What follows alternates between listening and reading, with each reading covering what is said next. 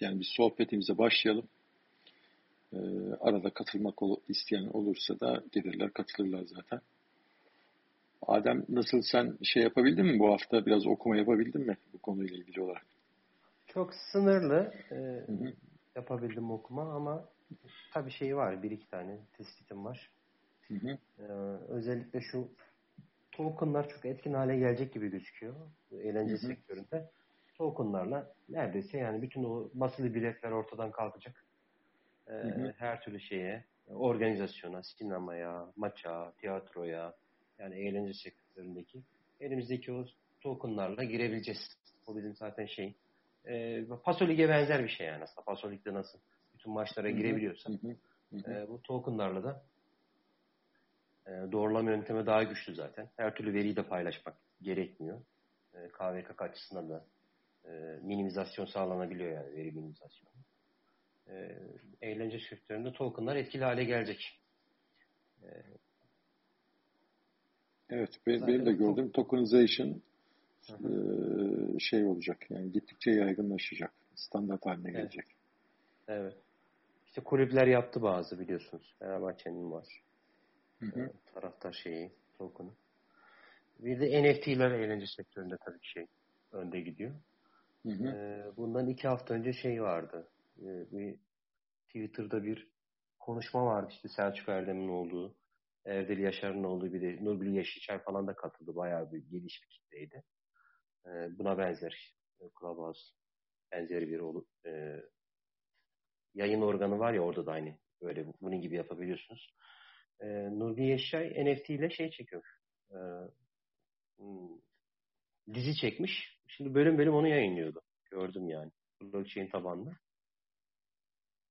Evet, ee, şey, onlar... yani blockchain teknolojisinin en kolay kullanabileceği alanlardan birisi o zaten. Yani çünkü evet. e, şeyde medya ortamındaki şeyler zaten dijital olduğu için bütün mesele onu o platforma kaydırmak. O platform üzerinden yönettiğiniz zaman zaten arkası geliyor. Ee, Çağdaş e, sen bir şey mi söyleyeceksin? Söz ee, sende. Ben, yani bu konuyu hakkında konu hakkında biraz ilgim olduğu için ben de katılmak istedim belki. Çok mutlu oluruz. Mutlu oluruz. Yani bizden çok genç arkadaşların konuşması daha heyecan verici. Seni dinliyoruz. Yani bu konu hakkında şöyle zaten günümüz dünyasına baktığımız zaman hani eğlence sektörü inanılmaz bir boyuta gelmiş durumda. Özellikle Amerika'da bu işin zaten zirvesinde. Mesela bu NFT konusunda da mesela NBA'den örnek veriyorum. NBA'de mesela bu konu hakkında oyuncuların kartlarını çıkarıyor. Ve bu oyuncuların kartlarını çıkarırken aslında bir tane bu koleksiyonlar oluşturuyorlar. Mesela bu koleksiyonları oluştururken de bir tane mesela bir oyuncunun özel bir koleksiyon oluşturuyorlar ve bu kimse de olmuyor. Sadece bir kişi de oluyor ve bunun üstünden bir pazarlama yürütüyorlar. Bu mesela şeylerde de var bu NFT'ler. Yeni bir şarkıcı bir şarkı çıkardığı zaman Mesela sadece o NFT'yi alan kişi o şarkıyı dinleyebiliyor. Yani bu çok böyle zamanla artık böyle eğlence sektörüne, müzik sektörüne, ondan sonra futbol maçları, ondan sonra basketbol maçlarına falan böyle yansıyor gitgide. O yüzden yani biraz ilgimi çeken bir konu. O yüzden katılmak istedim ben de. İyi yaptın Çağdaş'cığım. Şimdi e, konuyu biraz daha derli toplu ele almak adına yani baktığımda ben bu hafta boyunca işte okumalarımı yürütürken şuna dikkat etmeye çalıştım. E, eğlence sektöründen ne anlıyoruz? Önce bir hani sınırları çizebilmek açısından. Şimdi bir halde geçişken bir alan. Yani bir yandan işte e, sanatla iç içe geçiyor, bir yandan sporla iç içe geçiyor, bir yandan turizmle iç içe geçiyor.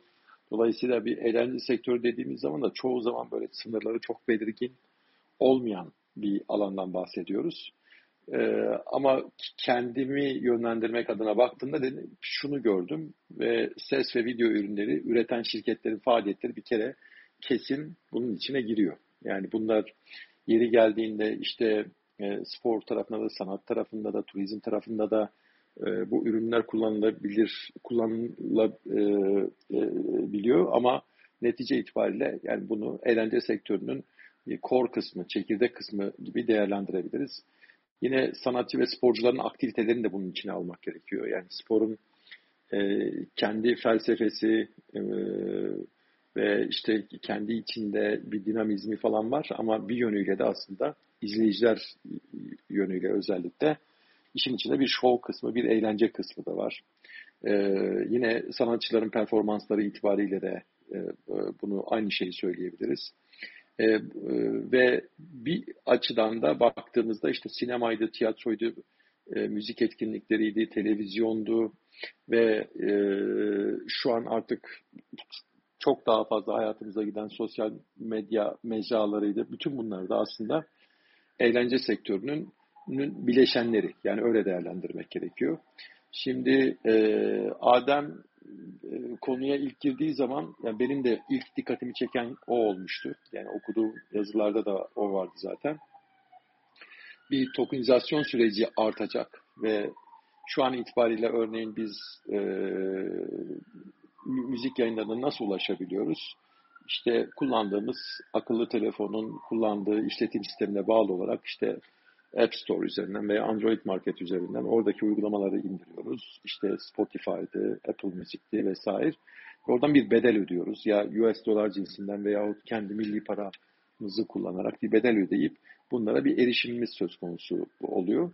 Ama e, bunun daha e, e, evrensel ölçekte baktığınız zaman ve e, bir yandan da ben şeyi düşünüyorum. Yani tek tek böyle e, telif hakkı sahibiyle veya sanatçıyla tüketiciyi veya dinleyici veya izleyiciyi e, buluşturan uygulamaların yerine önümüzdeki dönemde e, bazı portal e, işlevli uygulamaların öne çıkacağını düşünüyorum. Yani orada neyi kastediyorum?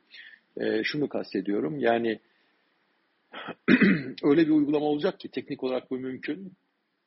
E, kalkıp Spotify'ın kullanım haklarını işte devraldığı ve Apple Müziğin e, kullanım haklarını devraldığı içeriklere ve hatta hatta işte Netflix'in, işte Blue TV'nin vesaire e, kullanım haklarını aldığı içeriklere erişim sunacak ve bir sayaç mantığıyla da e, biz nasıl mesela artık yazılım sektöründe e, SaaS dönemi başladı.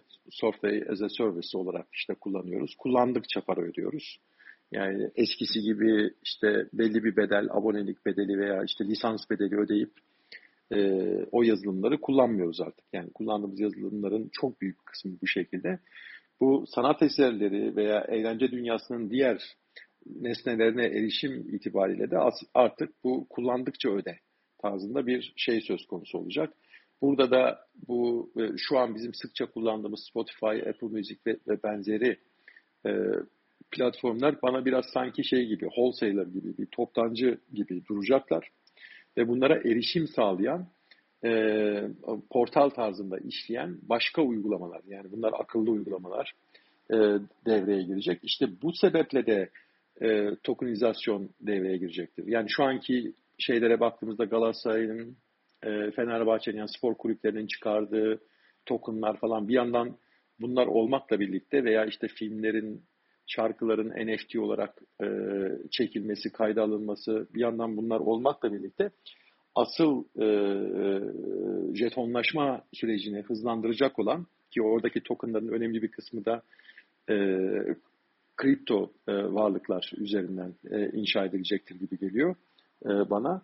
E, e, asıl o tokenizasyon sürecini hızlandıracak olan o portal işlev, işlevli yazılımların devreye girmesi, uygulamaların daha doğrusu devreye girmesiyle olacak gibi geliyor. Ve biz şeyi e, hep akıllı sözleşme derken blockchain tabanlı akıllı sözleşmelerden bahsettiğimizi ara ara böyle hatırlatıyoruz.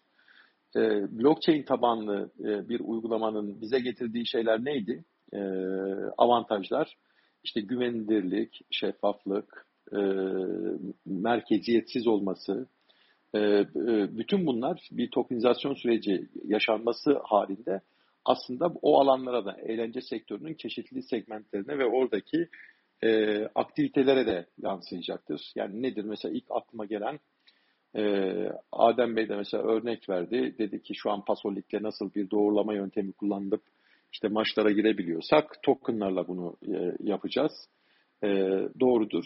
Ama bu aynı zamanda şunu da getirecek bize. Bir çifte rezervasyonu tümden önleyecek. Yani şu an bile herhangi bir uygulama üzerinden yani bir mobil uygulama üzerinden e, bu e, söz konusu olmakla birlikte orada küçük bir fark var. O uygulamada dahi e, gerçek zamanlı bir rezervasyon veya bir satış gerçekleşmiyor aslında. Yani işte uygulamanın gücüne, etkinliğine, kurgusuna göre işte 3 saniyede olabilir, 5 saniyede olabilir, belki yarım saat, 1 saat, 3, 3 saat de olabilir, bazen bir gün, 2 günde olabilir. Ee, şeye yansıması itibariyle söylüyorum, yani kayıtlara yansıması itibariyle. Ama bu blockchain tabanlı olduğu zaman gerçek zamanlı olacak. Yani siz işlemi yaptığınız an itibariyle o rezervasyon satış neyse o işlem gerçekleşmiş olacak. E, dolayısıyla da çifte rezervasyon ihtimali en azından teorik olarak yani kötü niyetli bir müdahale olmadığı müddetçe önlenmiş olacak. Yine bir diğeri e, mesela spekülasyonların da olduğu bir alan vardır. Sadakat programları. Bu tokenizasyon sayesinde sadakat programlarının da artık bir, bir shift edeceğini, yani farklı bir kendileri açısından daha farklı bir çağa gireceklerini açıkçası düşünüyorum. Niye? Çünkü yani bloklarda kayıtlı ve bütün zincirde görünen e, etkinlikler söz konusu olacak. Yani bir alışveriş yaptığınızda veya bir canlı yayını belli bir süre e, boyunca izlediğiniz takdirde e, bunun bir hediyesi, ödülü falan olacak. Ve bu etkinlikleriniz e, blockchain tabanlı bir sistem üzerinden ölçüleceği için de o anlamda tartışmasız olacak.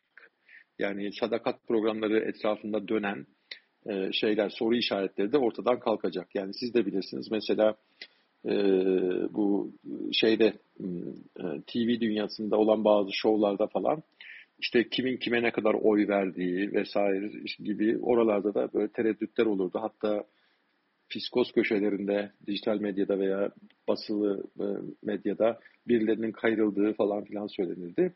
Artık onlar tarih olacak. Yani dolayısıyla bir sadakat programındaki ödüllendirme e, ye de bir güven e, söz konusu olacak. Benim bütün şeylerde yani segmentler itibariyle görebildiğim kadarıyla ise birkaç şeye daha dikkat çekmek istiyorum. Bir kere içerik için artık mikro ödeme dönemi başlayacak.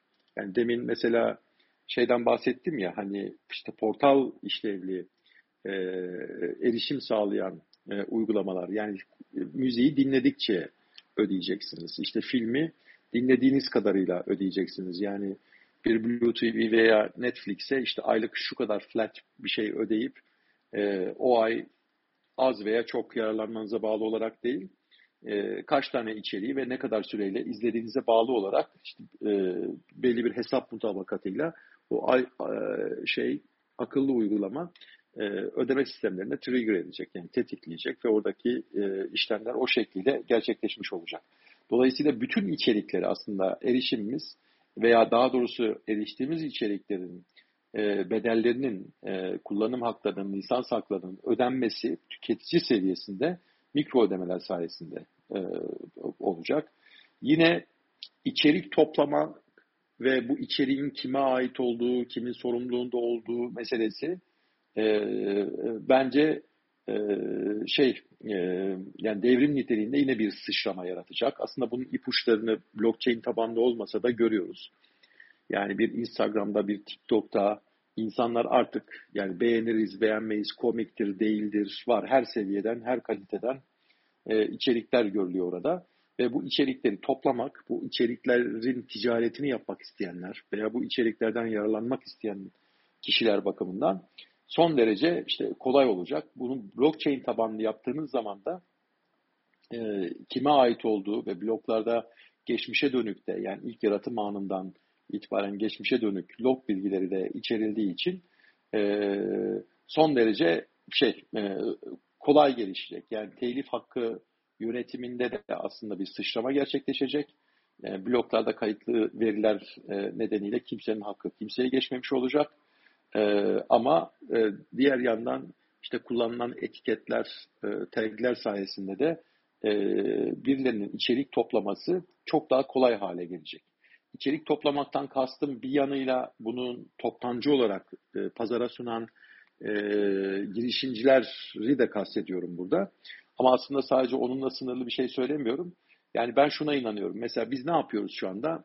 Ee, Netflix'te atıyorum epik bir film izlemek istiyoruz. Gidiyoruz Netflix'i açıyoruz.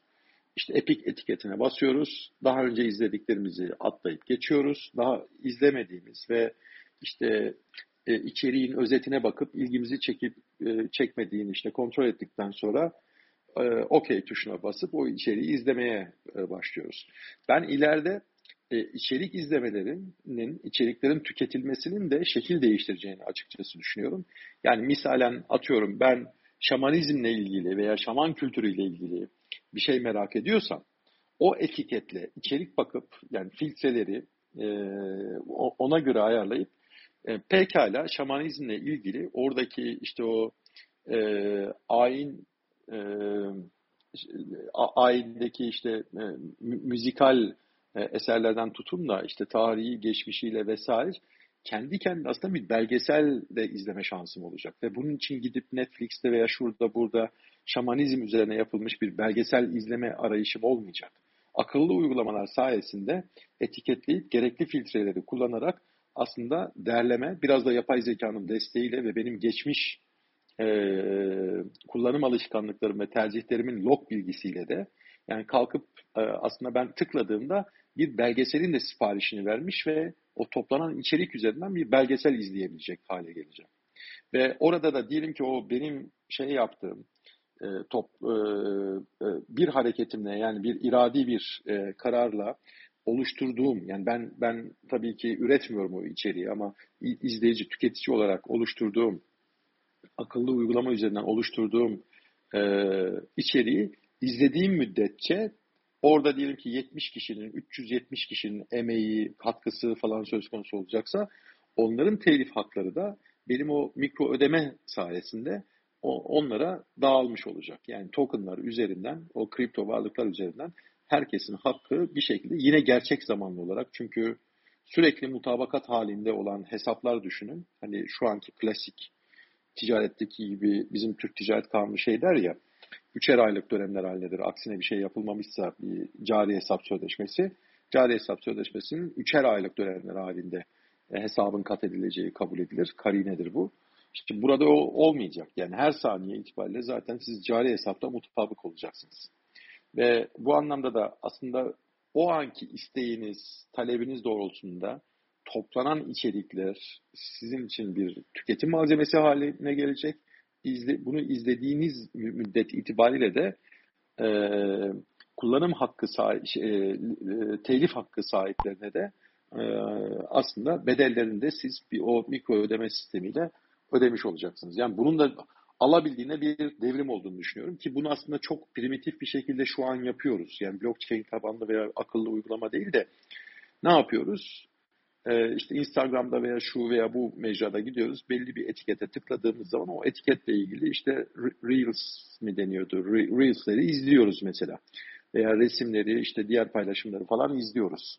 Aslında orada yaptığımız şey tamamen bir toplama e, işlemi, bir e, e, bandajlama işlemi. Yani paket olarak şey yapmış oluyoruz.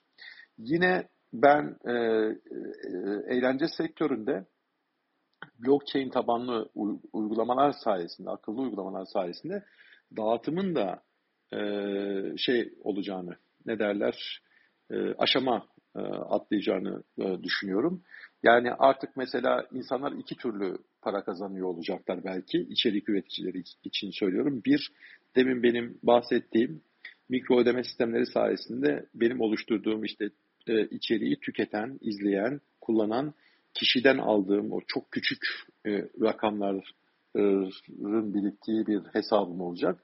Diğer taraftan da bu e, içerik üretenlere zaten eğer e, münhasır veya gayrimünhasır e, olarak zaten şey yapan, alıcısı yani talip olan toptancılar olacak. Yani onlar da şu an itibariyle yoklar. Yani şu an itibariyle aslında bunu dolaylı olarak yapıyorlar. Yani Facebook, Instagram ve WhatsApp'ın arkasında bir şirketler grubu var. Ve aslında onlar bayağı bir içerik topluyorlar. Ve biz kendi aramızdaki iletişimi sağlamak, sosyalleşmek adına işte o sosyal medya ortamında onlara aslında malzeme sunmuş oluyoruz. Ama bir yerden sonra belli kriterleri yerine getiren, belli bir seviyenin veya kalitenin üstünde e, içerik üretenlerin o içeriklerini sunabilecekleri veya münhasıran işte ben sadece sende işte bunun yayınlanmasına ilişkin haklarımı devrediyorum diyebilecekleri toptancılar olacaktır. Yani e, bu anlamda da e, o toptancılar üzerinden dağılacak. O dağıtımı da ben açıkçası portal işlevi gören tek tek akıllı uygulamalarla paylaşım şeklinde e, olacağını düşünüyorum, tahmin ediyorum. E, bu da ilginç bir e, şey olacaktır. E, bir diğer hususta tüketici satışlarının yönetilmesi de son derece e, kolay olacak. Yani şimdi mesela e, biz eski e, işte Amerikan filmlerine baktığımızda bazı selebritilerin işte ünlenme hikayelerini izleriz bazı filmlerde. Dikkat ederseniz işte birileri gelir, hatta bizim Yeşilçam'da da vardır. İşte bir gazinoya oturur, Yeşilçam'dan örnek vereyim. Ses çok hoşuna gider, hemen bir kartvizit uzatır. Beni mutlaka gör der. Ve orada aslında kaşif, yani o prodüktör mü deriz artık e, ne diyeceksek o insanlara birilerini keşfeder ve hikaye oradan başlar. Ama e, ben önümüzdeki dönemde bu blockchain tabanlı akıllı sözleşmeler sayesinde e, bu tarz bir ilişkinin de kalmayacağını, hani zaten bu benim karikatürize ederek anlattığım şey şu an zaten yok ama daha farklı şeyler oluyor. Ne oluyor? Sosyal medyada birisinin videosu viral hale geliyor. Öyle keşfediliyor insanlar.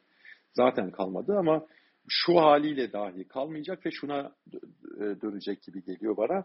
Yani diyelim ki bir e, birisi bir içerik sunduğu zaman o içeriği ölçüp e, tarihin belli bir anındaki işte belli kültür toplulukları itibariyle alıcısının da yani tüketicinin de beğenip beğenmeyeceğine ilişkin bir öngörünün olduğu bir uygulama üzerinden tüketici taleplerinin de son derece efektif bir şekilde yönetileceğini düşünüyorum. Yani bu da çok ilginç olacak. Yani siz bir, içerik üreticisi bunu sunduğu zaman diyelim ki belli tip toptancılar var. O toptancılar o üreticinin zaten log bilgisinden bakıp artı ürettiği içeriğin e, kendi içindeki işte e, doneleri, bileşenleri değerlendirip bir yapay zeka yardımıyla ve log bilgilerini bir araya getirdiğinde gerçeğe en yakın hani nasıl şey tartışması vardı ya işte ileride hukukta da işte hakimlerin yerine acaba yapay zekalar mı alacak? O tartışmayı biz tüketmiştik kendi aramızda. Hayır öyle bir şey olmayacak. En azından ben öyle düşünüyordum. Ama burada böyle bir yapı söz konusu olacak. Yani o ticari satın alma kararını o log bilgisine dayalı olarak yapay zeka desteğiyle e, girişimciler yani şirketler e, sağlayabilecekler ve içerik üreticisinin şeyinde anında fiyatlayacaklar e, içeriğinde anında fiyatlayacaklar. Bu fiyat derken de şöyle düşünmeyelim arkadaşlar hani bir bedel hani bugün anladığımız anlamda milli bir parayla işte satın alma olarak görmeyin. Bunu bir kullanım hakkı değişimi veya bir kripto para değişimi şeklinde de bu bedelin ödenmesi söz konusu olabilir. Yani nedir? Bir içerik üreticisi işte haklarını bir toptancıya işte devrettiğinde ona bilmem hangi platformda bilmem ne kadar yayın yapma hakkı şeklinde de verebilir. Bunu bir token şeklinde de verebilir. Dolayısıyla şu anki nakit para gibi algılamayalım bunları. Bir nevi e, o dijital ortamda var olma hakkı gibi de algılayalım. Bunun da değişimi söz konusu olacak ve bunlar tokenlar sayesinde e, son derece kolay bir şekilde olabilecek. Herkesin bir kredibilitesi olacak orada. E, ve Örneğin kişi şunu diyecek yani işte ben başarılıyım niye? Çünkü şu kadar milyon saat yayın yapma hakkı var elimde. Ve bunu da resemble eden, temsil eden tokenların sahibiyim ve bunlar benim hesabımda. Ee, onun belki ikincil şeyi ne derler e, ikincil piyasaları doğacak. O milyon saat işte yayın yapma hakkını belki o içerik üreticisi token şeklinde olduğu için bir başkasına devredecek. Orada tatlı bir şey söz konusu olacak muhtemelen. E, ayrıştırma, e, bir yandan rekabet, bir yandan ayrıştırma çabası gündeme gelecek. Niye? Çünkü e, siz o yayın hakkını verdiğiniz zaman o mecrayı kullanan kişi belki de iyi, kaliteli içerik üretmeyen bir kişi. Ha, ne olacak? O toptancı değerlendirmesini yaparken o kişinin işte yayın yapma hakkına, süresine falan bakmayacak. Geçmişte aldığı izlenmelere bakacak. Veya işte hangi toplum kesiminin işte hoşlandığına dair e, işte bir fikir sahibi olacak. Kendisinin hedef kitlesinin hoşuna gidip gitmeyeceğine ilişkin o içerik üretiminin e, kararlar verecek. Ve bütün bunlar yapılırken de arkadaşlar bunları insanlar oturup hani şu anki borsalarda olduğu gibi alım satım emirleriyle tahtalara bakarak falan yapmayacaklar. Uygulamalar üzerinden gerçekleşecek bu. yani sadece birilerinin yani insanlık tarihi de oraya gidiyor. Şunu yapayım deyip onun yazılımını yazıp bir token haline de getirdikten ve bir akıllı uygulama içerisinde nasıl sunacağını, o uygulamayı dizayn ettikten sonra veya var olan bir uygulamayı kullanma kararını verdikten sonra bütün bunlar gerçekleşmiş olacak. Benim yani geçtiğimiz hafta boyunca yaptığım okumalardan kafamda şekillenenler bunlardı. Yani sorusu olan veya ek yorumu olan. Bu arada Murat Bey siz de aramıza hoş geldiniz. İyi Murat Bey hoş bulduk. Sağ gün olun. içinde görüştük. Seyahatteydi. Katılabildiği kadarıyla katılacaktı. Evet. Güzel bir yer. Ben girdiğimde tam aslında konu başta şöyle öğrensem iyi olur. Reklamcılıkla ilgili bir şeyler konuştunuz mu? Yok girmedik. Girmedik. Ha, Hatta oraya konu... siz girerseniz çok da güzel olur. Hmm, tabii tabii tabii. Şöyle ben bir yaşanmış bir örnekten bahsedebilirim belki. 10 ee, seneye kadar önce önce, önce pardon 7 sene oldu tabii. Ee, böyle enteresan bir fikirle gelen bir müvekkil, yani böyle bir buluş buluş yaptığını düşünen e, ki biz başvurusunu yaptık, gerekli belgeleri aldık. O yüzden anlatabilirim. Yani kamuya açılmış bir şey bu. Buluş. Şimdi klasik, e, tabii reklamcılığı da hani bir şekilde advertisement'da bu e, entertainment içerisinde sayabiliriz diye düşünüyorum. E, o yüzden bu örneği vereceğim. Şimdi klasik olarak e, bir programa bu televizyon olsun, radyo olsun, başka bir şey olsun reklam verme işi ben 7 sene önce tanıştığımda şaşırmıştım. Yani gerçekten de bu kadar güzel reklamlar çekiliyor. Bu reklamların allocation'ı yani yerleştirilmesi işte hangi programa kaç dakika oldu bu kadar da manual olamaz diye düşünmüştüm. Gerçekten de müthiş bir telefon trafiği, e-mail trafiği, işte örneğin işte şu dakikada aldım 20 saniye şuraya sattım o çekildi 30. saniye başka reklam geldi. Ben bunu gördüğümde yani bu buluşu getirenlere sormuştum. Yani gerçekten bu nasıl ilerliyor? Evet demiş. Yani müthiş bir iş gücü kaybı var. O yüzden de biz buna şöyle bir yenilik getirmiş, getirdik demişti. Yenilik de şuydu. Blockchain olarak özdeşleştirdiğimiz zaman siz e, mesela örneğin bir film düşünelim. Filmin içerisinde toplamda diyelim ki 20 dakikalık bir e, reklam kuşağı var. O reklam kuşağını doldurmanız gerekiyor e, reklamları. Bunu yaparken sistem kendi içerisinde bir açık arttırma sistemi oturtturuyor. Ee, ve bu e, böyle e-mailler, yazışmalarla karşılıklı olarak şunu ne kadar yaparsın, bunu yap, ne kadar yaparsın değil. Tamamen dijitalize olarak bu advertisement allocation sistemini yapıyor. Ee, dolayısıyla ne oluyor ortaya? Hem reklam veren açısından hem de reklamı alan kuruluş açısından e, büyük bir verim ortaya çıkıyor. Ve bugüne kadar bugün sanırım 20.si Mustafa Bey 20'sinde de yani ilk geçmişte 19'unda da blockchain hep böyle şundan bahsettik hatırlarsanız. Hep bütün programlarda aracı kuruluşları kaldırdığını söyledik. Yani bir şekilde aracı kuruluşlu aslında bir e, şey vuruyor. Yani gen vuruyor. Çünkü şey sistem kendi kendini yönetip kendi kendini devam ettirdiği için oradaki intermed kuruluşlar ortadan kalkmış oluyor. Reklamcılık için de böyleydi. Yani aslında bir e, örneğin işte e, şey e, o zamanlar işte Doğan Medya ya da işte şey e, şimdiki Demirören Ajans, Demirören Medya tamamen kendisi bu reklamları başka bir e, ajansa gerek kalmadan alıp allocate edip e, ücretini de tahsil edip e, şey yapabiliyor, e, sistemi alabiliyor. Ama blockchain burada bitiyor mu? Bitmiyor. Bir de bunun takibi var. Benim bildiğim kadarıyla şu anda işte hmm, rating, rating uygulama. Rating'de de mesela 7 sene önceki şey, şimdi birisi bana anlatsa rating sisteminin Türkiye'de nasıl olduğunu. Herhalde ilk tepkim şu olur. Gerçekten 7 sene önce duyduğum zaman bu sistemi aynı tepkiyi verin. Yani gerçekten hani biz rating dediğimiz zaman yani sanki birisi kağıda yazıyor biz de okuyoruz. Yani bu nasıl ölçülüyor, nasıl oluyor? Çünkü örneklem sayısı çok az. Hani bir şekilde ama oradaki rating sıralaması kabul görüyor e, alıcılar tarafından. Ona göre de devam ediyor. Oradaki aslında rakamlar şöyle söyleyeyim yanlış anlaşılmasın sallamasyon rakamlar değil tabi ama örneklem çok az olduğu için e, bu işi yapan da çok fazla firma olmadığı için ona güveniliyor bir şekilde. Dolayısıyla hani blockchain ve advertisement bir araya geldiği zaman aslında çok daha ulaşılabilir veriler ve değiştirilemez veriler ortaya çıkacak. Reklam veren de gerçekten hani e, reklamın getirisini ölçebilecek ve yani gerek reklam için verdiği, allocate ettiği e, süreye verdiği parayı gerekse de hatta benim bir sonraki daha böyle hani geçmişi konuştuk, şimdiyi konuştuk. Gelecekte de ben şöyle düşünüyorum. Reklamlar şu anda sanki böyle tüm dünyadaki reklamlardan bahsediyorum. Yani internet reklamı dahil olmak üzere çok daha pasif görünüyor şu anda. halen televizyonda bir reklam çıktığı zaman alıyor bilinçaltımız. Yarın öbür gün diyoruz işte işimize gelirse ha bugün işte dün televizyonda gördüm bugün şurada indirim varmış. Şansımı da işte geçerken gördüm o mağazaya gireyim bari. Hani örneğin işte reklam diğer şey varsa işte Black Friday'den bir hafta önce mega indirim gibi bir şey varsa ne oluyor? Biz yarın işte o mağazaların önüne gittiğimiz zaman ha, böyle bir şey var diyoruz ama çok pasif. Hani proaktif bir reklam değil. E, bu ancak hani biraz böyle internet ortamında olabilir. Reklamı görüp tıklayıp alabileceğiniz bir şeyler. Ama televizyon reklamcının aslında bunun önü bir şekilde açık. E, ama işte burada herhalde en büyük şey verinin e, değiştirilemez şekilde ve güvenilir bir veri olarak koyması. Herhalde blockchain'de bunu rahatlıkla ortaya e, koyabilecek düzeyde diye düşünüyorum. Böyle bir, geniş bir örnek vermiş olayım şimdilik.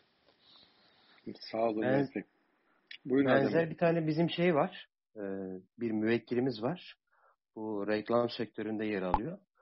E, internete bağlan akıllı TV'ler var biliyorsun şimdi. Çoğu kişi de var artık yani bu smart tabii, TV'ler. Tabii e, Ve bunlar HBB TV altyapısı kullanıyor. Siz oradan HBB TV e, altyapısını açtığınız zaman e, hane halkının IP'sinden şeyi topluyor. Beğenilerini topluyor. Muhteşem. İşte e, ve cookie'lerle birlikte işte hangi sitelere bakmış vesaire anonim olarak o verileri topluyor bu cookie'lerle.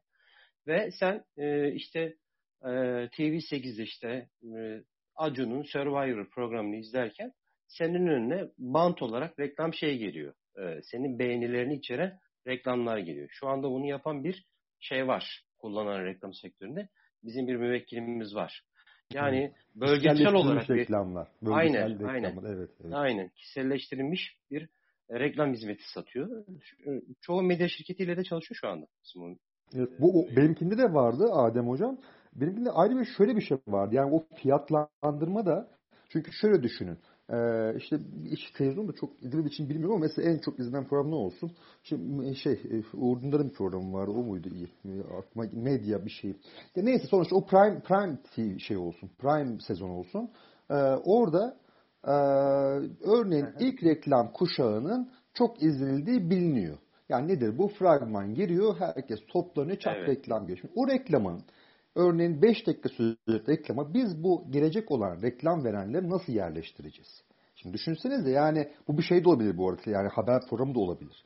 Tabii ki manual şekilde auction yapılıyor. Açık arttırma yapılıyor. Hani şunu verdiler, bunu e, bu Tabii, yani para, o kadar uzun sürüyor. Prime time'da olanlar. Tabii. Evet. Kesinlikle. Ya yani ben onu istiyorum. Şu kadar verdim. Bir de şu oluyor. Tabii ki beşeriyet işin içine giriyor. Örneğin siz işte saniyesini orada 4000 dolar da verseniz bazen 2000 dolarlık sizin önünüze de geçebiliyor. Yani orada bir şey var. Yani reklamcılık yani dünyanın belki de en önemli sektörlerinden birisi. İçine böyle beşeriyet girip de henüz daha blockchain tam girmediği zaman çıkan sonuçlar, veriler, o verilerin kullanımı şu anda bana çok kaos geliyor. Ama şeyler biliyor. Yani HPB dediğiniz, Amazon dediğiniz diğerleri bunun ne kadar önemli veriler olduğunu biliyor. Gerek allocation modunda yani açık arttırma modunda gerekse de sizin dediğiniz gibi e, adamın hayatı boyunca kedisi köpeği yoksa ona da kedi maması reklamı vermenin bir anlamı yok yani. Ee, da bu hani bu bu şekilde ölçülebilir bir şey aslında bakarsanız. Yani blockchain'de sanki bu seçenekler çok daha çıkıyor. En önemli şey de güveni ortaya koyabiliyor. Çünkü reklam veren de hani siz deseniz ki ben sizin reklamınızı örneğin işte atıyorum bu kedi mamasıysa gerçekten evinde sadece kedi besleyenlere göstereceğim diyor. E, ama bunu şu anda blockchain sistemi üzerinde kurmadığı için e, reklam veren anladığım kadarıyla sadece güvenmek zorunda kalıyor.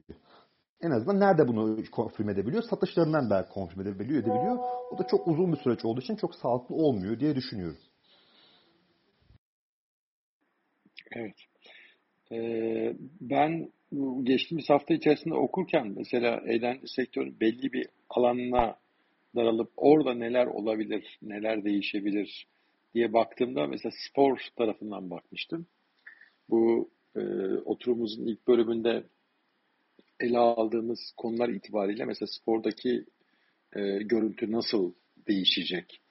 E, bir kere şu görünüyor. Örneğin arşivleme açısından ciddi bir şey söz konusu olacak atılım ve oyuncu ve antrenör seçimleri çok daha sağlıklı yapılabilecek. Niye? Çünkü yani bir oyuncu transfer etmek istediğinizde ve antrenör transfer etmek istediğinizde e, onunla ilgili işte backlog'u çok doğru bir şekilde, hani güvenilir bir şekilde ulaşma şansınız olacak. Ee, belki iyi bir marka isim yönetimiyle işte öne çıkmış belli oyuncu ve antrenörler veya menajerlik be, e, becerisiyle öne çıkmış olan oyuncu ve antrenörler e, bakımından işte aldanma ihtimaliniz e, minimuma inecek. Dolayısıyla e, bu blockchain tabanlı akıllı sözleşmelerin arşivleme yetenekleri bu yönde e, spor sektöründe şey olabilecek. Yani e, bir aile kullanım alanı olacak, fayda sağlayacak diye düşünüyorum. Yine ekonomik kazanç ve ödül e, e, konusu var.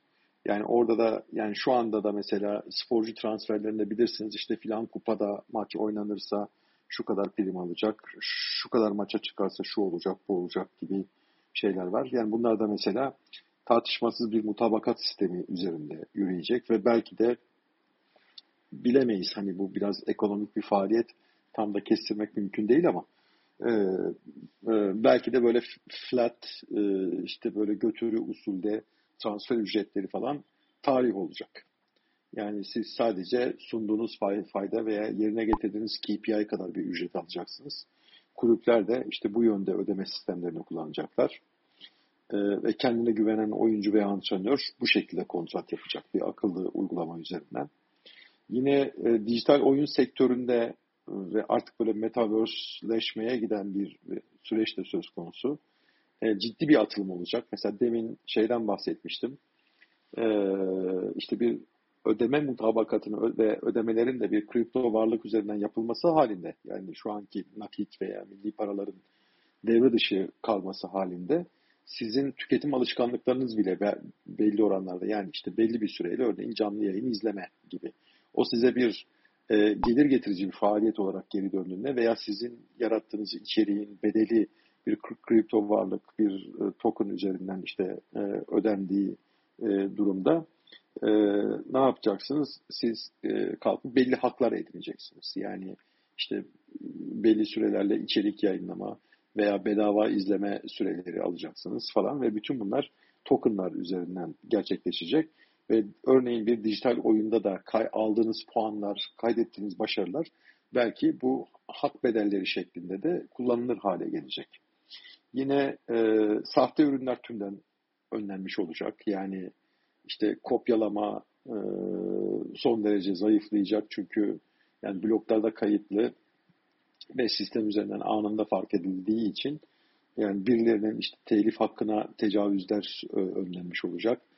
Ee, içerik üreticilerinin işte içerikleri NFT ile zaten e, etiketlenmiş olacağı için yani bir nevi öyle dolaşıma çıkacağı için bu, bunun da işte bir sahte ürün e, sorunu büyük ölçüde ortadan kalkacak. Yine bu e, eğlence sektöründe faaliyet gösteren şirketlerin mesela halka arz e, süreçleri de e, son derece şey olacak gibi geliyor bana. Yani şeffaflaşacak. Yani biz de mesela işte halka arz projelerinde çalışıyoruz hukuk bürosu olarak. Orada izahnameleri, hukuki görüşleri falan kaleme alıyoruz. Bir dolu detaya bakıyoruz. Ve bunu manuel bir şekilde var olan kayıt düzeni üzerinden yürütmeye çalışıyoruz. En azından yani e, finansal due diligence yönü itibariyle ticari performansın ölçülmesi anlamında bloklardaki bilgiler çok değerli veriler olacak ve şeffaf bir şekilde halka arza giden bir şirketin ne kadar içerik ürettiği, ne kadar hak e, ticareti yaptığı vesaire bunlar çok şeffaf bir şekilde izlenebilir hale gelecek. Belki şirketin değeriyle ilgili bir endeks de e, gerçek zamanlı olarak zaten herkesin gözü önünde olacak. Yine eğitim ve eğitim seçimi yani spor sektörü itibariyle baktığımızda e, gündemde olacak. Yani siz eğitmenlerin geçmiş eğitimlerindeki e, içerik özelliklerine bakarak bu eğitmenleri de seçme, işte antrenör seçimi e, e, itibariyle sadece antrenör değil yani masöründen tutun bilmem kime kadar e, oradaki e, e, seçimlerinizi çok sağlıklı bir şekilde yapabileceksiniz. Şu an büyük ölçüde zaten manuel olarak da sağlanmış olan e, ama tabii arkasında bir irade olması gerekiyor sonuç alınabilmesi için. Sporda mesela şiddetin engellenmesi de gayet kolay hale gelecek. Yani siz bir e, şeyle bir çiple zaten şeye e, diyelim ki bir karşılaşmaya, müsabakaya izleyici olarak gireceksiniz. orada yapıp ettikleriniz, bulunduğunuz konum vesaire konum bilgisi itibariyle yapıp ettiklerinizin işte kayıt altına alınması itibariyle şiddetin engellenmesi de son derece kolay olacak. Yani şu an itibariyle mesela bizde de bir yasa var. Ama o yasanın arkasında hani uygulanması yönünde tam bir irade yok. Bence oradaki yani sıkıntı orada. İkincisi kayıt düzeni itibariyle de oradaki şüpheli veya sanıkların da e, o muğlaklıktan, veri yokluğundan sıyırmaları söz konusu. E, o yüzden de çok etkili olamıyor. Ama böyle blockchain tabanlı bir sistemde buradan sıyırmaları da çok şey olmayacak. Yani şahıs kendisinin hani orada da belki ispat yükü bu cezai bir süreç olduğu için yani şüpheden sanık yararlanır şeyi var. Yani biliyorsunuz karinesi var. E, ama bu defa tıpkı hukuk ihtilaflarında olduğu gibi akıllı uygulamaların en büyük etkisinin alacak davaları yerine menfi tespit davalarını tetikleyeceğini söylemiştik. Burada da aynı şey söz konusu olacak. Yani siz bir blockchain tabanlı bir şey üzerinden ceza gerektiren bir eylemle etiketlendiğiniz zaman yani bunun öyle olmadığını sizin yani bir menfi tespit mantığıyla sizin kanıtlamanız söz konusu olacak. Bu da enteresan bir şey olacak. Yani ceza yargılamasının e, belki şu anki e, genel felsefesine aykırı gibi geliyor ama yani teknik olarak baktığınızda pekala olabilir bir şey ve çok ters bir şey de değil. Netice itibariyle çünkü sizin belli bir fiili işlediğiniz tespit edilmiş ve bu tespit eden de zaten blockchain tabanlı çalışan bir akıllı uygulama. Yani delil durumu itibariyle bundan daha e, sağlam bir delil nasıl ileri süreceksiniz ki? Aksini işte oradaki şüpheli veya sanığın e, kanıtlaması beklenir olacak. Yine fiziksel aktiviteleriniz, konum bilginiz vesaire itibariyle bunlar ölçümlenecek ve sistem üzerinden izlenebilir hale gelecek. Tüketim alışkanlıklarınız izlenebilir hale gelecek. Ee, ve bir ilginç husus daha var. Yani tesisleşmede de aslında e, bir hayli etkisi olacaktır e, gibi geliyor. Yani kulüplerin de varlıkları var. Mesela halka arz bağlamında da yani söylerken o varlıkların yani sadece performansı, işte e, mali durumu falan söz konusu değil. Varlık durumu da aslında e, bir hayli şeffaf olacak ve bu tesisleşmeyi de bu akıllı uygulamalar üzerinden ister halka arz süreçlerinde ister ne bileyim işte transfer limitlerinin kullanılmasında e, e, veya biz hep şeyden bahsettik oyuncu ve antrenör seçimi itibariyle e, dedik. Yani her takımda bir Real Madrid, bir Galatasaray, bir Fenerbahçe falan değil biliyorsunuz. Birçok kulüp aslında futbol olarak da düşünmeyin. Sporun çeşitli alanları var ama futbolda dahi bir oyuncuya talip olduğunda oyuncu çok kısıtlı imkanlarda o kulübün imkanlarını ölçmeye çalışıyor. Ve siz tesisleşmeyi bir akıllı uygulama üzerinden zaten görebilir halde olacaksınız. Sporcunun kulüp seçme e, noktasında da büyük avantajı olacak. Bir de tesisleşmeye şöyle de bakabiliriz. Bir metaverse ortamında da e, düşünebiliriz bunu. Yani o kulübün ne bileyim uluslararası bir endekste edindiği konum veya belli bir oyunda ve şey gibi düşünün. Yani eğlence sektörünün bir parçası zaten. FIFA 2000 miydi? Şu bir şey futbol oyunu var. Yani evet, insanların oynadığı. Evet. evet. Yani orada mesela işte takımların aldıkları konum bile belki evrensel ölçekte bir şey olacak. Bir endekste bir değer ifade edecek. Ve o da bir e, Metaverse'de aldığı bir konum söz konusu olacak. Ve biz şunu görebileceğiz belki. Yani e, sadece futbol açısından baktığımızda işte Barcelona, Real Madrid, işte bir Liverpool'un e, kendi liglerinde ve uluslararası e, arenada aldıkları sonuçlar değil, onların taraftarlarının bizzat kendi yaptıkları maçlarda aldıkları sonuçlar itibariyle sıralanması söz konusu olacak. Böyle ilginç bir tablo da e, gündeme gelebilir.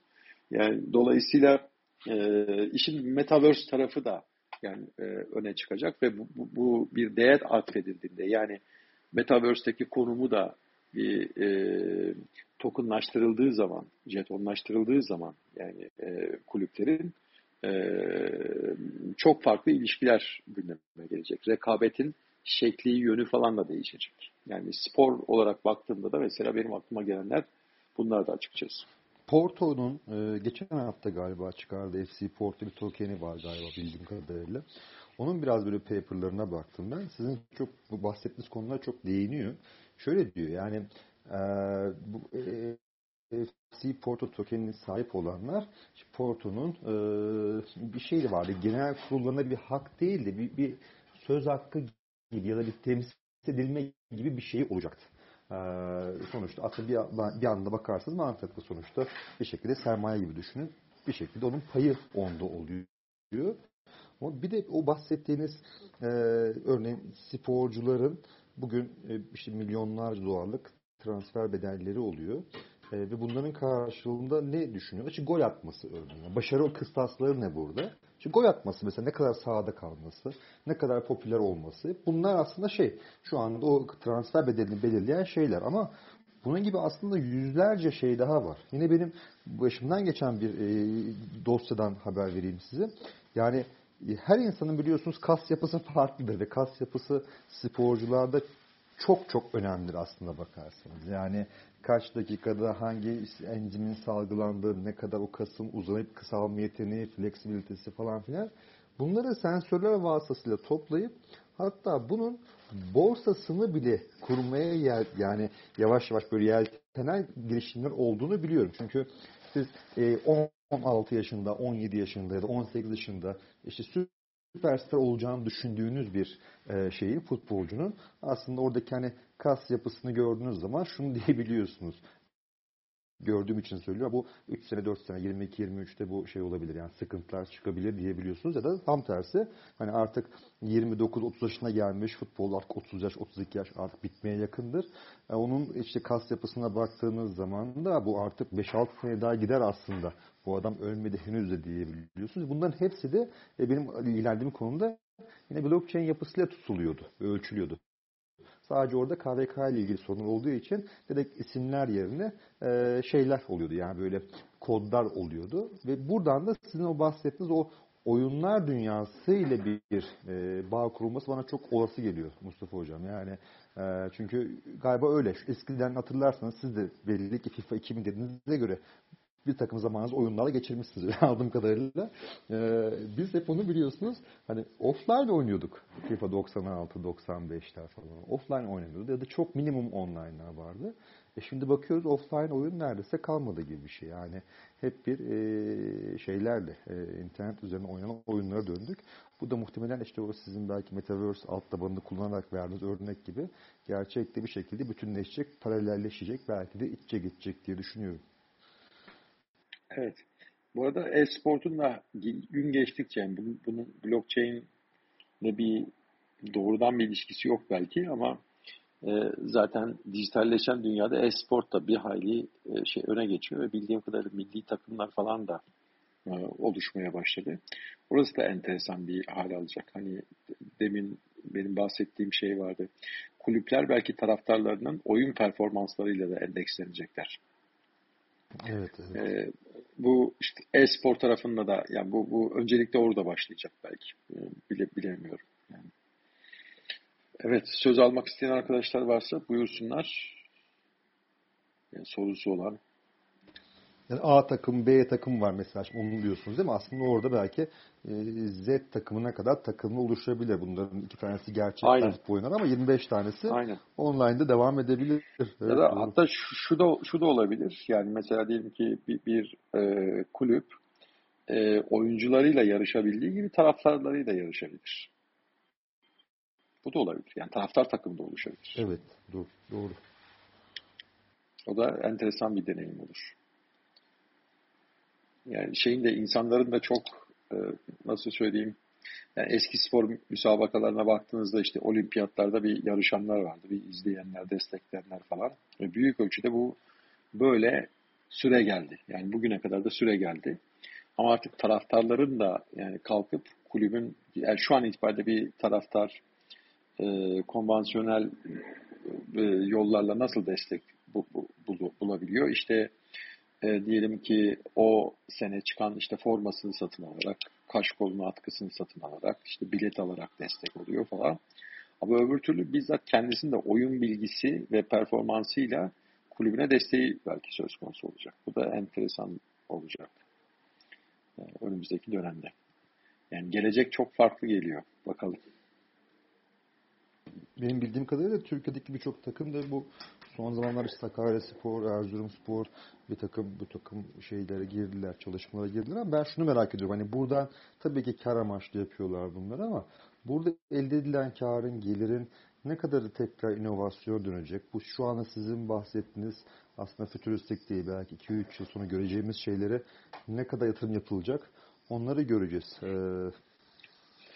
Ya öyle bir de belki taraftarlık bir ortaklık haline de dönüşebilir. Yani önümüzdeki dönemde yani tokenların olduğu bir ortamda yani e, şeyi yani takımın e, mevcut performansından mesela önümüzde bir derbi var. Bugün böyle haber sitelerine falan şeyler düşmüştü.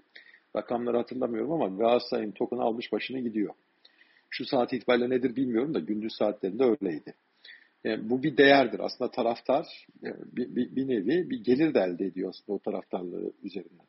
İleride belki bu şeye de dönüşecek. Yani e, özel kategori bir taraftarlık yani icat edilip e, e siz kendinizi öyle esayin ettikten sonra yani öyle tanıttıktan sonra e, belki takımın performansından gelir de elde edeceksiniz. Bir yandan kendi performansınızı takımın evrensel sıralamasına işte bir katkı e, sunar hale getirirken diğer taraftan onun performansından bir katkı da e, alabilir olabilirsiniz veya yani şey gibi futbolcunun imzaladığı Hı-hı. bir formayı almaktı eskiden olay. Öyle bir evet. elde edebilirdiniz hem manevi Hı-hı. hem maddi ama şimdi onun seçenekleri çok artıyor. Öyle diyorsunuz değil mi? Ben öyle görüyorum evet. çünkü. Evet. Evet. Evet, sanırım başka söz alan yok. Yani saat itibariyle de yani birinci saatin sonuna geldik. Önümüzdeki haftanın konusunu konuşup kapatabiliriz burada arkadaşlar. Önerisi olan var mıydı? Seçkin Bey bugün hiç konuşmadınız. İlginç şeyler evet. genelde sizden çıkardı. Ya müsait hocam şimdi değilsiniz? müsait oldum da şey e, aklım şeye gitti ya. Netflix kalacak mı acaba bu e, akıllı sözleşmelerden sonra ona gitti kafam da. bence kalacak ama to, bence kalacak ama toptancı olarak kalacak. Yani Toptancı mı kalacak bilmiyorum da hani şu anda da mesela verisini çok dışarıya paylaşıyor mu emin değilim ben. Mesela biz neyi beğeniyoruz, neleri daha çok izliyoruz. Bunun verisi adamda saklı. Adamların kendinde saklı. İki, e, atıyorum 5 milyon TL'ye bir yapım yaptırıyor. Ondan sonra onun üzerinden 50 milyon gelir elde ediyor. Rakamları Aha, Ama da. benim benim üzerinde paylaşım durduğum... modeli pek benim kafama oturmuyor. Anladım. Böyle benim üzerinde durduğum şey şu. Mesela e, örneğin işte bir Netflix var, Blue TV var, işte Apple TV var. Bir, bir sürü platform çıktı. Yani toptancı dediğim. Şimdi bir yerden sonra şu an bile ben sıkılıyorum yani kumandayı elime alıp işte ekrandan o uygulamaları tek tek gördüğüm zaman ya şimdi hangisine gireceğim, ne seyredeceğim, ne bakacağım yani Netflix'e giriyorum işte istediğim film orada olmuyor. Acaba nerededir diye işte webde search ediyorum. Aa bakıyorum Blue TV'deymiş. Ha oraya gideyim falan. Bunlara gerek kalmayacak gibi geliyor. Yani portal işlevi gören akıllı Ama hocam uygulamalar... onu bugün de süper app diye bir şey yapıp yapabilirler aslında bu adamlar da. Yok yapılır da token ekonomisini koymaksak o zaman bir fark yaratmıyor gibime geliyor. Tamam işte zaten öyle olacak. Yani siz diyelim ki bir token ekonomisiyle işleyen bir e, portal niteliğiyle de çalışan bir uygulama tercihini ki o uygulamalar da birden fazla olacaktır. Orada mutlak bir tekelleşme olacağını zannetmiyorum. Ha, siz bakacaksınız mesela belirlediğiniz filtrelere göre içeriğiniz hangi yerde? Hatta bazen münhasır anlaşmalarda olmayabilir. İçeriğiniz birkaç tane şeyde olabilir. Birkaç platformda birden olabilir. Siz keyfinizle mesela Blue TV'yi beğeniyorsanız ya Blue TV'den izleyin bu orada daha iyidir falan deyip Blue TV'den izleyeceksiniz. Ama Blue TV veya Netflix orada şey olacak yani toptancı olacak. Sizin içeriye erişiminizi sağlayan portal nitelikli bir şey olacak. Bir uygulama olacak. Yani ben öyle öngörüyorum, bilemiyorum tabii. Yani dediğim gibi ekonomik faaliyetler çok da kestirilebilir faaliyetler değil. Hocam bir de şey bu DAO dedikleri var ya işte bu. DAO'lar var bir de. E, bu iş mesela onların başına dert olabilir galiba gelişirse. E, o zaman bir Netflix'e ihtiyaç kalmıyor ya DAO'da.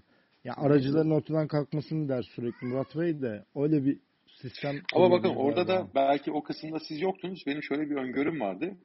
Bir içerik üreticisi iki tür müşteriyle karşı karşı olacak. Yani ticari tarafında.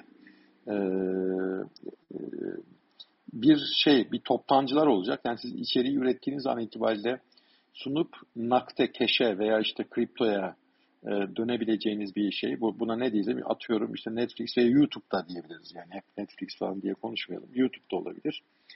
oradan bir token alabilirsiniz. Bir bedel tahsil ede, edebilirsiniz. Ve anında tokenize olan yani token'a dönüşen bir e, bedel söz konusu. Veya diyebilirsiniz ki yo ben şey yapayım platformlar üzerinden direkt tüketiciyle şey e, o e, mutabakatı yapayım yani o ödeme mutabakatını yapayım. Yani iki seçeneğiniz de olacak. Belki bazı içerikler itibariyle o toptancılar münhasıriyet alacaklar. Yani bir kere sen bana verdikten sonra başkasına sunamazsın modunda olacaklar ve bunlar kişisel tercihleriyle olacak. Ama ben açıkçası mesela son dönemde ben TikTok'u izliyorum. Yani enteresan böyle insanların Türkiye'de biraz da dalga geçtiği falan bir şey ama ben bakıyorum orada yani Cüneyt Özdemir'inden tutun birçok siyasiye kadar şeye kadar orada iç, içerik yayınlıyorlar. Böyle enteresan şeyler. Sanatçılar işte hesap açmışlar, şey yapıyorlar falan. Ve, ve Instagram'la karşılaştırdığınızda da orada içerik yayınlay, yayınlamanız çok daha kolay. Yani size işte ses desteği veriyor, klipleme desteği veriyor ve biz parmaklarınızın ucuyla bir iki tıkla halledebileceğiniz şekilde veriyor. Yani tabiri caizse o platformda herkes yönetmen kesilmiş. Herkes işte e, süper indirim günlerini aktör veya aktris kesilmiş. Yani o derece kolaylaştırmış işi. E siz kalkıp öylesi bir platform üzerinden yani bunu tabii blockchain tabanlı bir akıllı uygulama ile bağlantılı anlamda söylüyorum. Siz e, orada bir içerik yani, e, kişi direkt tüketicisiyle buluşmuş olacak. Yani mikro ödemeler derken 0,0001 bin Çıranlar için süper fırsatlar Trendyol'da. Elektronikten e, ben de Clubhouse'da şey yapmıştım. Siz 100 birim gelir topladınız. Giyme, ev yaşamdan süpermarkete çok satan ürünlerle ilgili. Hatırlamıyorum da Doğrudur. adamların orada yapmadığı şey paylaşım modeli. Yani orayı Doğru. kıracak bir e, Bakın orada da, gider bu iş gibime geliyor. Orada, orada da işte rekabet düzenlemeleri falan devreye girecek veya tüketicinin korunması veya burada belki üreticinin korunması mevzuatı çıkacak zaten. İçerik üretimi bu kadar kolaylaşıp herkesin eline düştüğü e, eline geçtiği zaman yani bu imkan üreticinin korunması diye bir kavram da gündeme e, gelecek orada ve bence şeyler e, kamu otoriteleri bir şekilde müdahale edecektir. Veya işte toplumun genel beğenisi ve şeyleri nasıl söyleyeyim yani temayülleri yön verecek otorite onlar olacak bilemiyorum. Yani TikTok Hocam, %70 kesiyorsa. Bu yazılımcının söylediği bir laf var ya hoşuma gidiyor. Code is love. Evet. Evet. Yani o yani, geçerli olacak bence. Olabilir. Yani işte onu diyorum hani insanlar da gidecekler atıyorum TikTok %70 kesinti yapıyorsa %65 veya 35 kesinti yapan mı tercih edeceklerdir? Yani mesela TikTok bana şey gibi geliyor. Instagram'ı imite edip yani belli bir noktaya geldi ve onu geçti gibi görünüyor. Ee, e, boynuz kulağı her zaman geçer. Yani TikTok'da geçecek birileri mutlaka olacaktır. Yani e, orada da öyle bir süreç olacak. Bir de şeyin de dikkat ederseniz e, mesela Instagram'la başladı bu daha çok. Facebook'ta da bir parça vardı ama aslında Instagram'la başladı. Şimdi eskiden insanlar hayranlık duyarlardı. Kimlere? İşte aktörlere, aktrislere falan, ses sanatçılarına. İşte sesinin rengine, ne bileyim fiziksel görüntüsüne, giyim tarzına, işte makyajına falan. Şimdi biliyorsunuz hatta esprileri de dolaşıyor. Artık karikatürize de oldu. Instagram'ın işte çıkardığı filtreler vardı. İnsanlar şunu şunu keşfettiler. Yani o hayran olacak birilerini bulmak ve onu izlemek, takip etmek yerine aslında pekala kendilerini de hayran olunabilecek figürler haline getirebiliyorlar. Yani şey lafı da vardı yani. Doğru, çok doğru. evet yani hani aman sakın Instagram'dan kız beğenmeyin falan derler. Şey, hakikaten o de, o derece yani. Benim yakın çevremde özellikle kadınlar yani böyle bir paylaşım yaptıkları zaman onlarda bir beğenme estetik şeyi daha önde oluyor. Hocam bir de geçen ee, bir, bir tanıyamıyorsunuz. vardı ya. Bir çocuk evet. dayıyı trollemiş. Gördünüz mü bilmiyorum da. Yok görmedim. Görmedim de mümkündür yani. Filtrelerle bayan yapmış galiba. Gördüm enteresandı. Oluyor her şey oluyor yani. Ya kişiler artık ne bileyim celebrity'lerinin yani peşinden gitmektense kendini celebrity haline getirme imkanı var. Öyle bir yalancı cennet yaşıyoruz ve bu bu trend daha da şey olacak.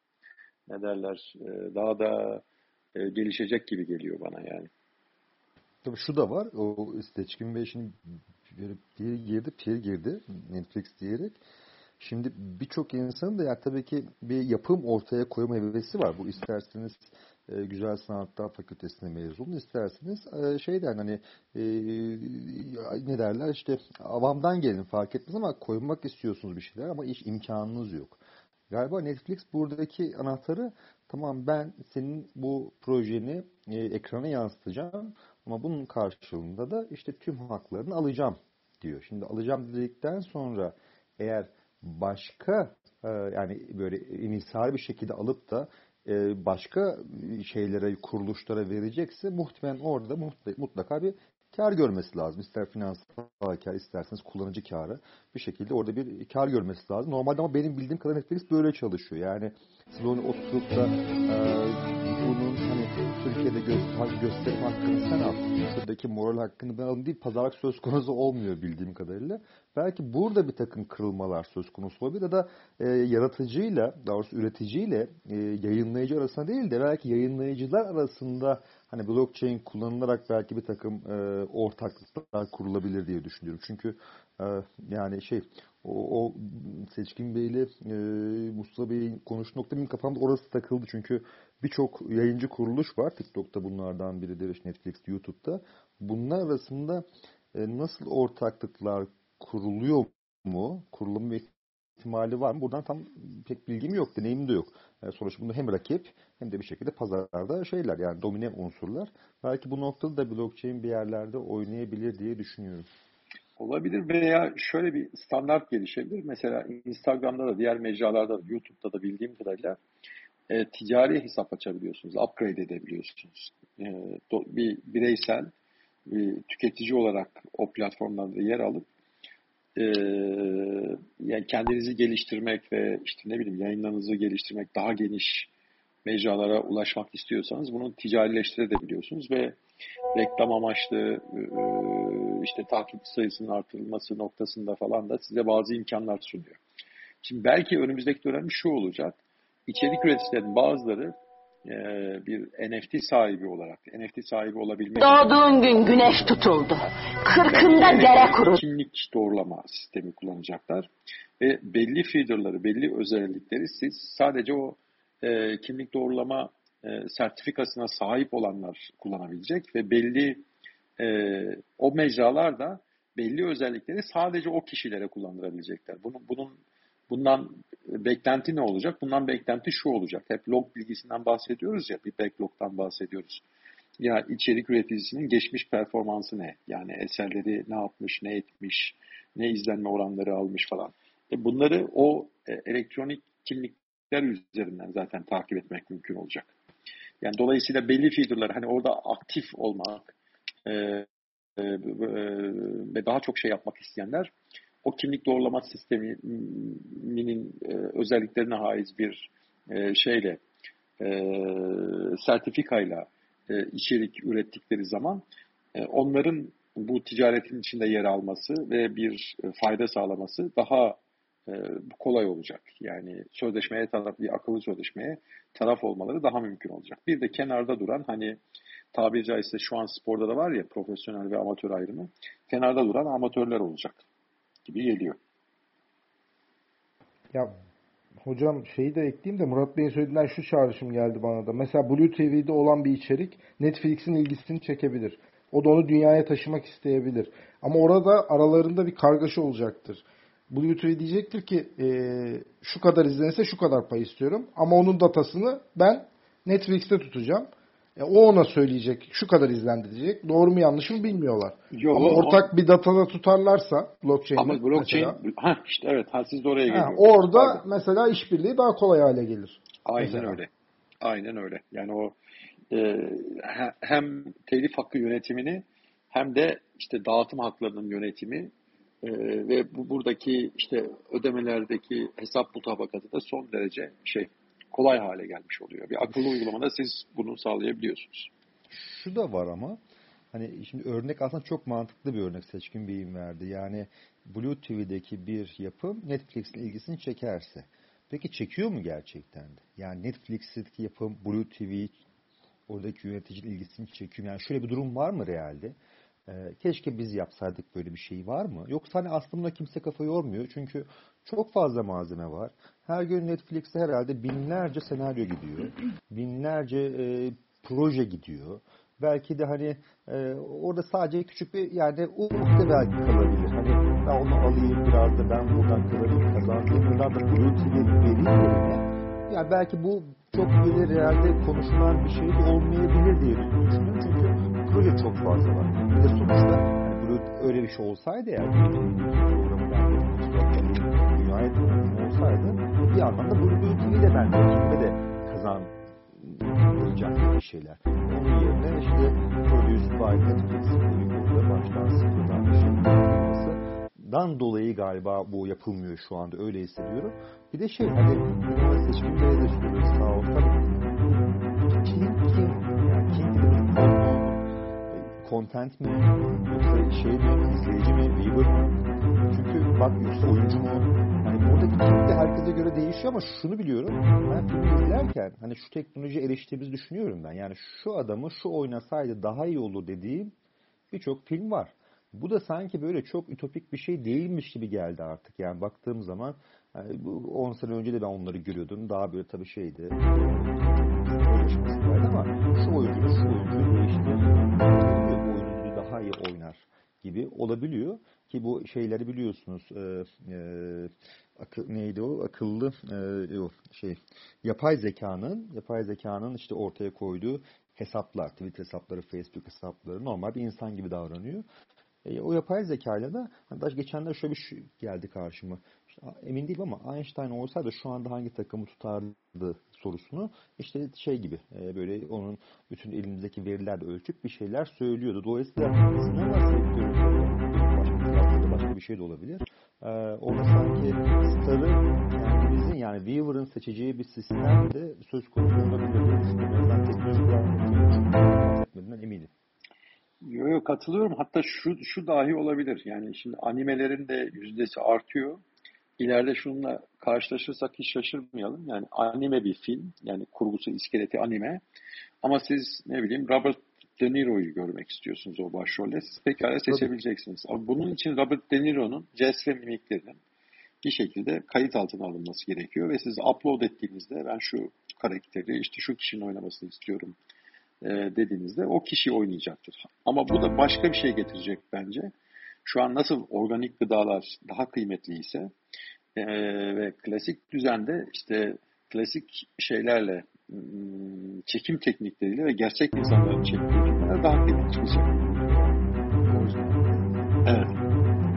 Ya da hocam şey e, oynayacak kişiyi bir oylama mekanizmasıyla konsensusla karar verilebilir mesela. O da olabilir. Evet o da olabilir. O da olabilir. Bakalım gelecek birçok şeye gebe. Ben bize süremizi açtık arkadaşlar. Ben yine hatırlatayım. Önümüzdeki hafta için bir şeyiniz varsa öneriniz not alalım. Okumalarımızı ona göre yapalım ve haftaya tekrar burada buluşalım derim. Var mı bir önerisi olan? Spor sektörü biraz daha eğlencenin içinde ama Bence ben bugün bir aile üzerinde durduk. Durduk. Evet. evet.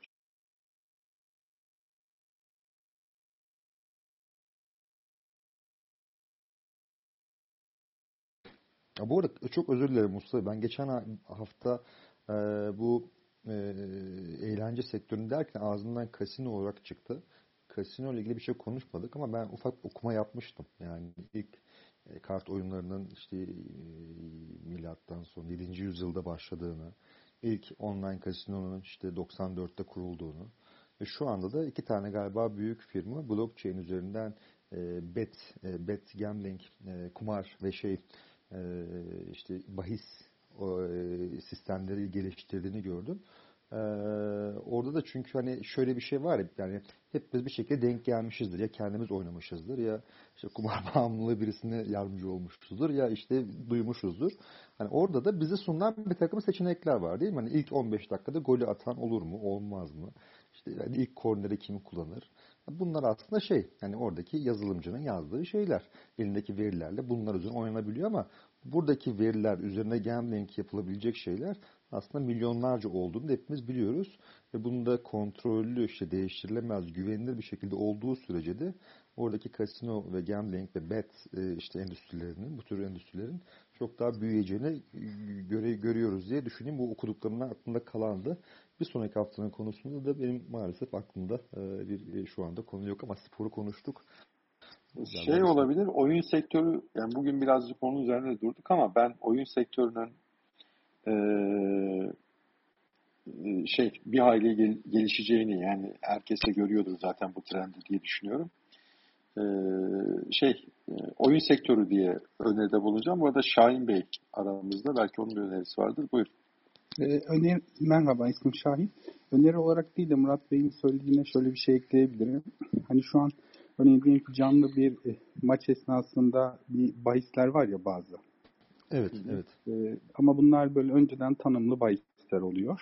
Ve bunu da örneğin Türkiye'de işte Demirören grubu belirliyor. Ve bunun alt yüklenicileri de iddia ya da diğer şeyler, nesine falan o oranlarla oynatıyorlar.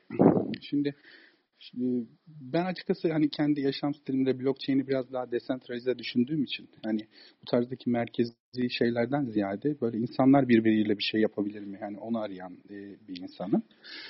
Burada şöyle bir şey olabilir. Örneğin herhangi maçın herhangi bir dakikasında ben bir bahis açabilirim. E, bu bahis neyse. E, bunun karşılığında da bir oran ya da fiyat belirledim. Siz bu, zaten basit bir kullanıcıdan bahsediyorsunuz Kullanıcıdan bahsediyorum. Tamam Kullanıcının bir şey. Ha bunun e, oranını da ben belirlerim. Şeyini de ben belirlerim. Neydi onun ismi? Ee, yani ne kadar Ethereum ya da ne kadar TL'lik bir bahis açtığımı da. Muhteşem. E, benim bahsimi karşıda birileri tersini düşünüyor ise e, hemen bir smart kontrat bunları eşleştirip yani smart kontrat orada arada güven unsuru oluyor. Tabi burada sadece şöyle bir durum oluşabilir. Hani validation nasıl yapılabilecek, doğrulama nasıl yapılabilecek? Burada external data alma işi Oracle'lar aracılığıyla belli legal API'lerden alınıp eşlenebilir. Yani o aradaki blockchain şirketi aslında biraz bundan sorumlu olacak. Yani yine resmi iddia datasını alabilir. Ee, ya da bir farklı bir şey daha böyle ölçülemez. Yani atıyorum Fenerbahçe gol atar mıyı ölçebilirsin ama hani daha böyle göreceli kavram vardır ya. Öyle bir durumda da harici insanların oylarıyla bir şey olabilir. Ama böyle bir durumda e, daha insanların oluşturabildiği bir eşleşmeden bir bahis oranı oluşabilir. Yani bunu sadece verdiğiniz örneği aklıma geldiği için söyledim. Çok güzel yani evet çok güzel. Güzel bir şey örnek evet. Ve onun kadar ilginç olmasa da benim aklıma şu gelmişti. Mesela yayıncı kuruluşlar e, şöyle de bahis oynatabilirler. Yani siz bir maç izliyorsunuz. Tuttuğunuz takım veya karşı takım da olabilir veya işte nötr olduğunuz bir takımda. Atağa kalkan takımın atağının mesela işte gol olup olmamasına ilişkin bahis açabilir ekranda. Yani her atak itibariyle düşünüyorum. Yani bir maç içinde mesela 20 kere, 30 kere o bahis açılabilir tabii, ve tabii. insanlar maçı izlerken de bahis oynayabilir. Tam olarak dediğim buydu. Yani böyle en evet. büyük bahis listesine girsiniz ki bir tane arkadaşım yani en büyük bahis listesinin fraud şeyindeydi, e, çalışmasındaydı. E, yani orada şunu gördüm ben. E, yani o 100 tane, 500 tane, 1000 tane değil. Gerçekten de milyonlarca. Şimdi e, Şahin Bey çok güzel söyledi. Ben bunu açıyorum. Smart kontraktımda register ettim şu sistem üzerinde e, çünkü şey de var yani gerekli token de orada duruyor zaten. E, bu arada İsteyen varsa gelsin. Yani canlı byte içinde söylemiştim ben bunu. Hani canlı izlerken o an öyle hissettim açtım gibi. Böldüm kusura bakma. Yo, tabii tabii doğru doğru. Yani bu seçenekler çoğalıyor. Ee, yani o yani zaten o yani öyle düşünüyorum yani kasino veya işte bu tür bahis bet sistemlerinin e, sonu çok farklı bir yere doğru gidiyor. Şu anda çünkü bildiğim kadarıyla e, oyuncular dahil olamıyor değil mi? E, Mustafa hocam öyle bir cookie bir şey var değil mi? Oyuncular oynayamıyor. E, tabii yani hani evet. şike kavramı orada devreye girer ya. Yani evet. Oyuncuların girmemesi gerekiyor zaten. Evet, evet. Yani orası da muhtemelen bir yerde bir kırılma yaşayacakmış gibi görünüyor. Ee, çünkü hani en büyük futbolcuya baksana milyonlar dolar ama o gece oynanan bahis miktarı Türkiye'nin gayri safi milli hasılasını geçiyor yani bütün dünyada görüşüldüğü zaman. Dolayısıyla şey olabiliyor. Ee, orada bir kırılma yaşanır diye düşünüyorum ama bu son örnek gerçekten de güzeldi Şahin Bey. Teşekkür ederiz katkı için. Rica ederim. Hatta işler bu bahis işleri bu kadar yaygınlaşırsa da değişik şeyler olacak. Mesela teknolojik e, teknoloji artık te, e, nasıl söyleyeyim bir geçen bir makale okumuştum. Ee, teknoloji tekstili oluşacak mıydı oradaki başta yanlış hatırlamıyorsam. Yani birçok bizim kullandığımız cihaz aslında giyilebilir hale gelecek. Belki işte hani şu an bile en azından psikolojik olarak veya e, fonksiyonel olarak örneğin bu akıllı telefonlar bizim e, genişletilmiş belleğimiz gibi veya işte bir iş makinesi gibi zaten devrede. Onlar artık giyilebilir hale gelecek ve bunun başlangıcı da işte akıllı saatler e, örneğinde olduğu gibi. Şimdi bu bahsettiğimiz bahis işi bu kadar şey olursa, ileri boyutlara varırsa da e, performansa çıkacak olan sporcu yani müsabakaya işte çıkacak olan işte oyuncuların da şu an mesela kontrolleri nasıl yapıyorlar en fazla? İşte sağ kenarındayken futbolda dördüncü hakem e, krampon altlarına bakıyor değil mi? Hani çivi var mı tabii, yok mu diye. Tabii tabii çok evet, şimdi, şey. evet, şimdi orada şu devreye girecek. Belki bir dedektörle futbolcunun üzerine. Çünkü futbolcuya mesela bir sinyal geldiğinde falan çok kolay şike yaptırabilirsiniz. Yani çok küçük küçük mikro mikro bahislerinde oynandığı bir şeyde ve bunu yaptırabilirsiniz. O yüzden sporcunun da üzerinde bir şey olup olmadığını detect eden bir dedektör yardımıyla artık o yani oyuna alma sürecinde o tür e, teknolojiler kullanılır gibi geliyor bana. Teknoloji teknoloji doğuruyor. Evet. Aynen öyle. Yani bu kartopu efekti e, şey veya yalan yalanı doğurur de diyorlar ya teknoloji de bir nevi yani bu dünyanın evet. bir yalanı. Evet. E, neyse şey oyun sektörü diye ben şey yapmıştım. Ademciğim eğer yani sen de şey yaparsan e, hayır demezsen çünkü oyun da konuştuk bugün senin önerine itirazımız spor konuştuk şeklindeydi. Eğer sen oradaki veto hakkını kullanmazsan oyun sektörü diyelim önümüzdeki Tabii tabii memnuniyetle. Tamam o zaman öyle not alıyoruz. Yoksa oyun hani Yok genel oyun ben, bence oyun hani evet. Aha, evet gaming, kart oyunları da dahil. Hani hepsi. Yani her şey çünkü hepsi dijitalize oldu aslında. Yani evet. evet. Evet.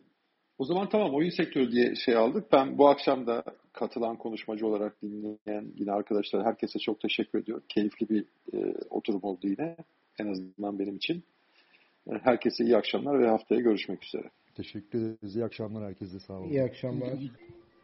İyi akşamlar. Görüşmek üzere.